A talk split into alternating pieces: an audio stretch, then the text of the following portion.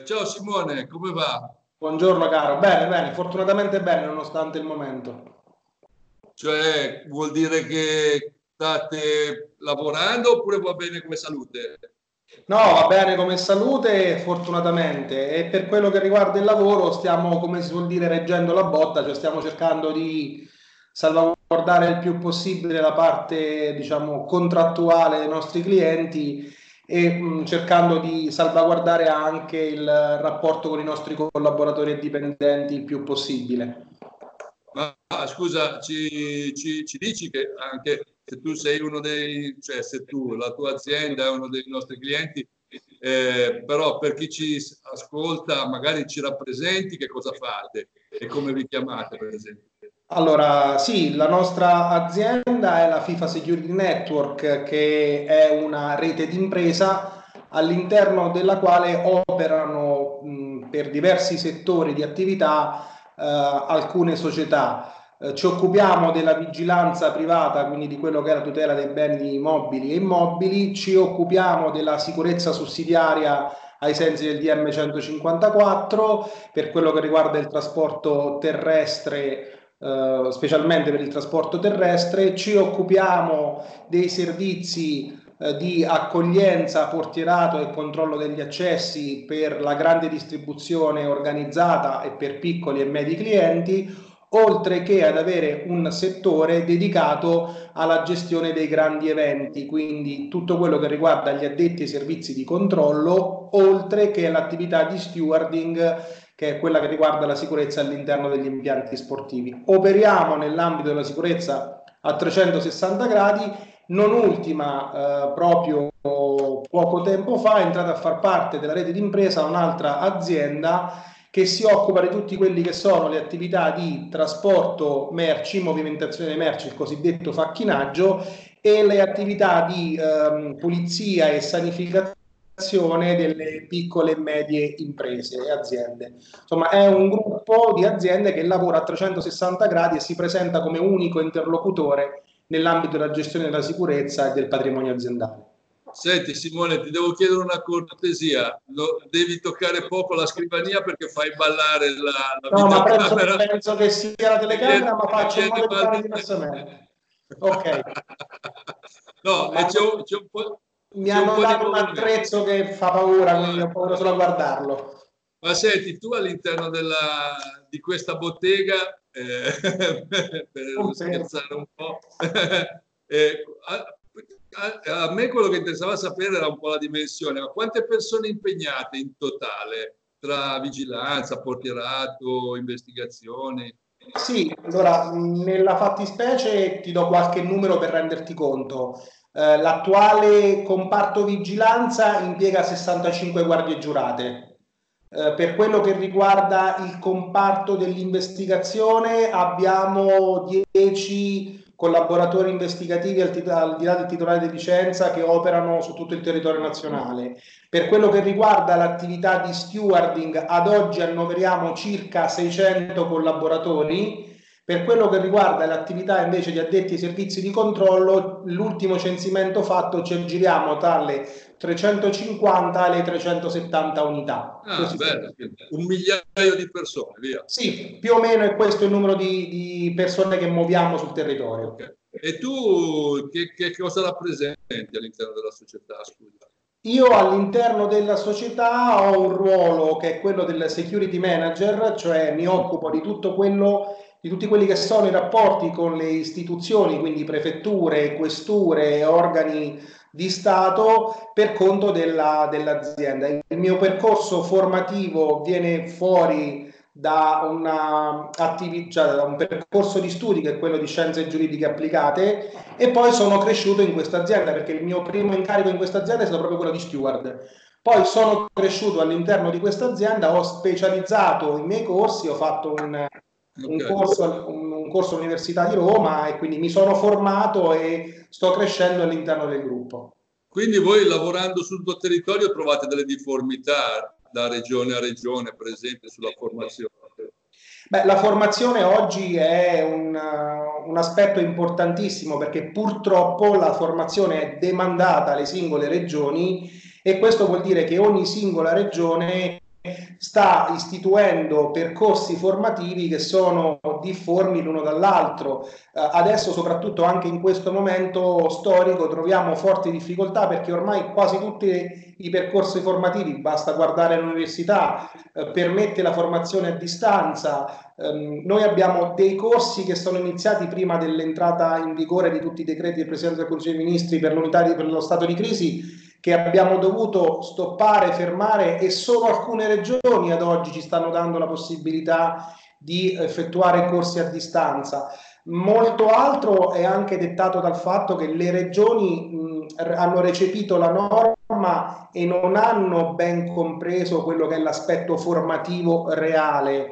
Cioè, ad oggi è impossibile pensare di fare uno stage come la norma prevede per l'addette servizi di controllo, visto lo stato di crisi in cui ci troviamo. Per cui ehm, il corso viene stoppato e viene formato, fermato e ci sono tanti collaboratori o futuri collaboratori che ad oggi non trovano soluzione in questa attività e quindi creano grossi problemi per quello che riguarda le aspettative.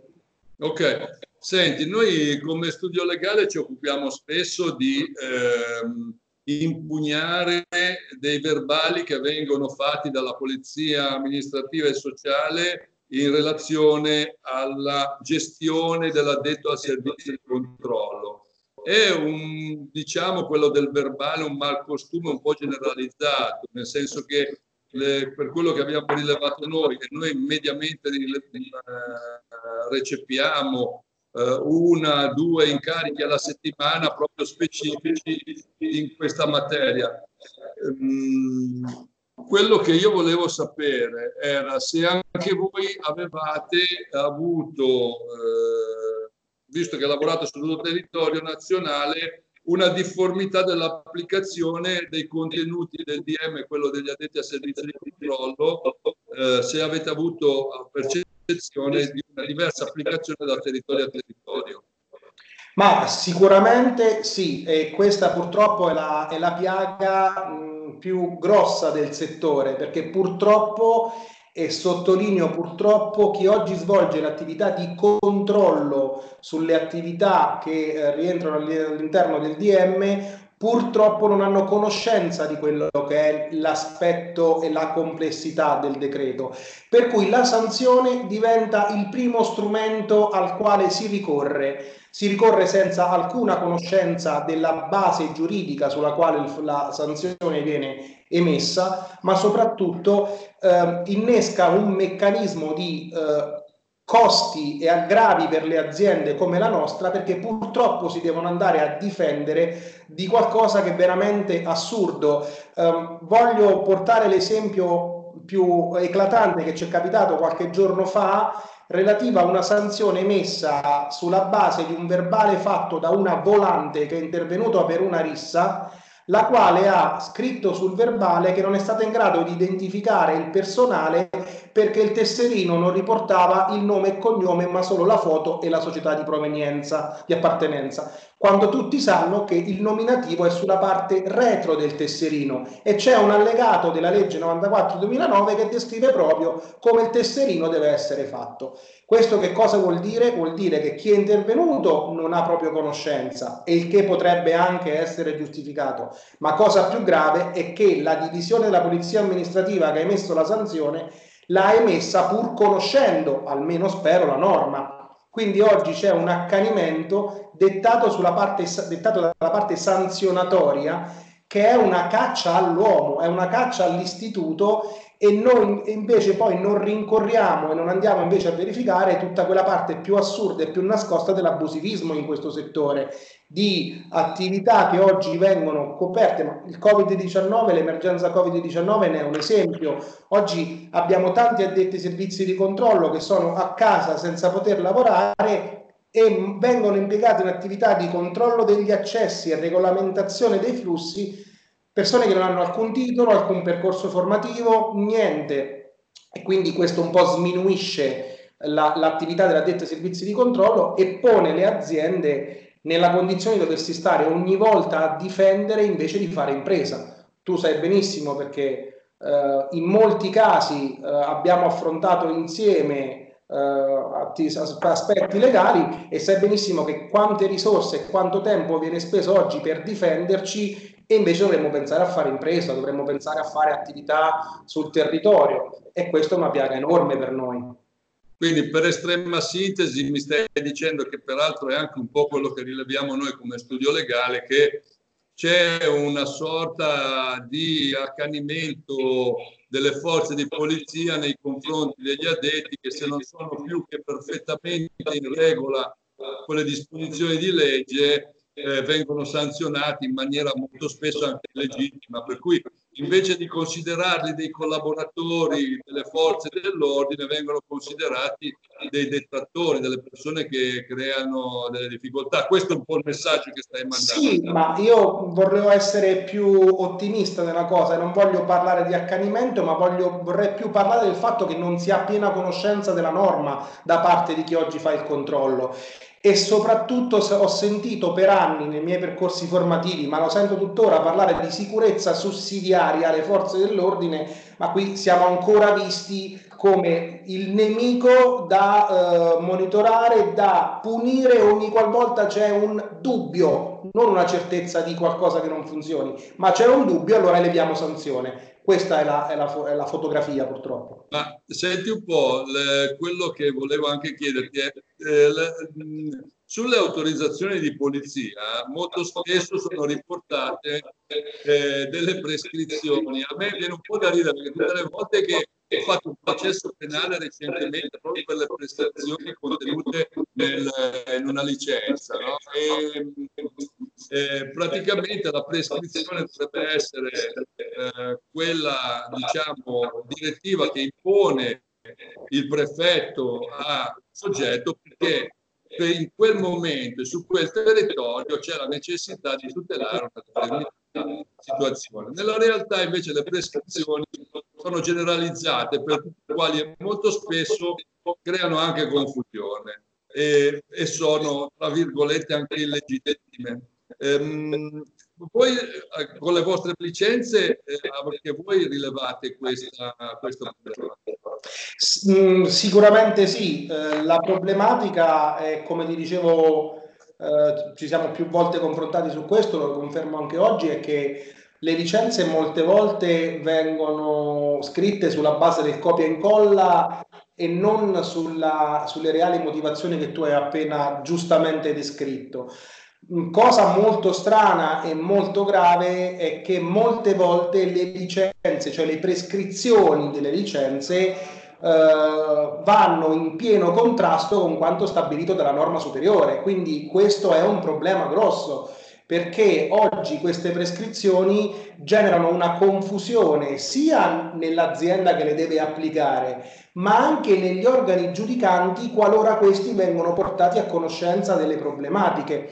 Quindi è un cane che si morde la coda, nessuno riesce a dare una presa di posizione forte e nessuno ad oggi riesce a farsi carico di una situazione che invece sarebbe molto semplice perché basterebbe un confronto. Io quello che ho sempre richiesto e che urlo a grande voce è un confronto con le autorità, ma un confronto dettato dalla possibilità di mettersi a sedere attorno ad un tavolo, verificare quelle che sono le reali esigenze del settore e quelle che sono le problematiche che affrontiamo. Oggi vedo in licenza, cioè noi abbiamo una licenza su, sulla quale abbiamo una prescrizione che oggi, oggi ci obbliga a fare tutta una serie di comunicazioni che sono veramente illegittime dal, dal, sul lato della norma, ma eh, reali sul lato della prescrizione, che ci ha portato a un decreto che tu conosci bene per mancato rispetto di un'ordinanza della pubblica sicurezza, quindi una violazione del testo unico delle leggi pubblica sicurezza,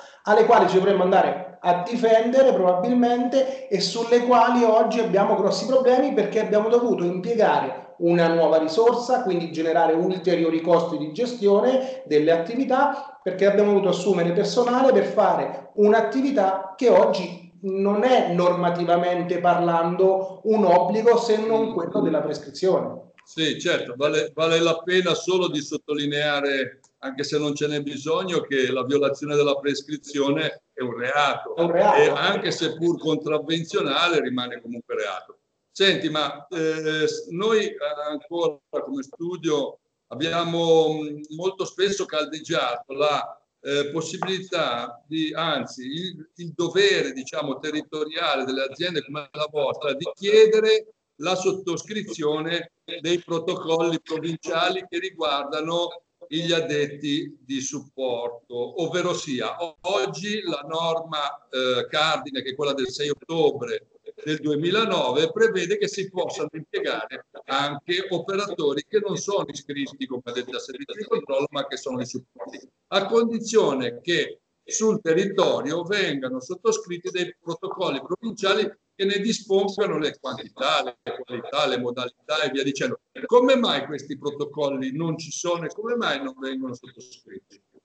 Allora, la difficoltà è enorme. Io personalmente io mi sono fatto portavoce più e più volte in alcune province e la difficoltà è enorme. È enorme per due motivi. Primo perché è difficile, eh, e qui faccio un appello ai miei colleghi, è difficile potersi diciamo, confrontare con chi opera nel settore perché nel settore c'è ancora, ripeto, tanto abusivismo e c'è tanta poca conoscenza delle particolarità del settore. Quindi il primo, il primo mea culpa dobbiamo farlo anche noi. Ma la seconda condizione è che oggi troviamo, si trovano difficoltà enormi nella parte diciamo più istituzionale perché la sottoscrizione dei protocolli prevede un interessamento e una, diciamo, una conduzione delle, delle, trattative, se possiamo chiamarle così, e delle, delle, parti più specifiche degli accordi da parte delle prefetture. E quindi anche oggi le prefetture trovano grosse, grosse difficoltà perché sono annoverate di attività lavorative eh, molto, eh, pregre, molto pregresse, per cui oggi il tempo da dedicare a questo è realmente pari a zero. Il protocollo è uno strumento importantissimo per aziende come la nostra, ma per tutte le aziende che operano come noi in questo settore, perché ci danno la possibilità di eh, supportare anche attività. Porto l'esempio dei grandi eventi, ma appunto l'operatore di supporto nasce come figura per la gestione della realtà come grandi eventi, ma ad oggi è una difficoltà che ci stiamo trascinando dietro. Spero, spero che in questo momento, soprattutto alla luce del fatto che tutto, mi auguro, andrà bene, ma ne sono certo e bisognerà ripartire, bisogna creare da subito dei tavoli per poter ripartire più forti e più organizzati di prima. Va bene, Grazie allora per questa chiacchierata e per aver scelto un po' le idee e ci sentiamo prossimamente per tutte le vicende che, ci, che, ci che, voi ci, che voi ci proponete. grazie a te, grazie ancora. Eh, grazie, ciao Simone. Ciao, ciao Roberto, ciao ciao. ciao grazie.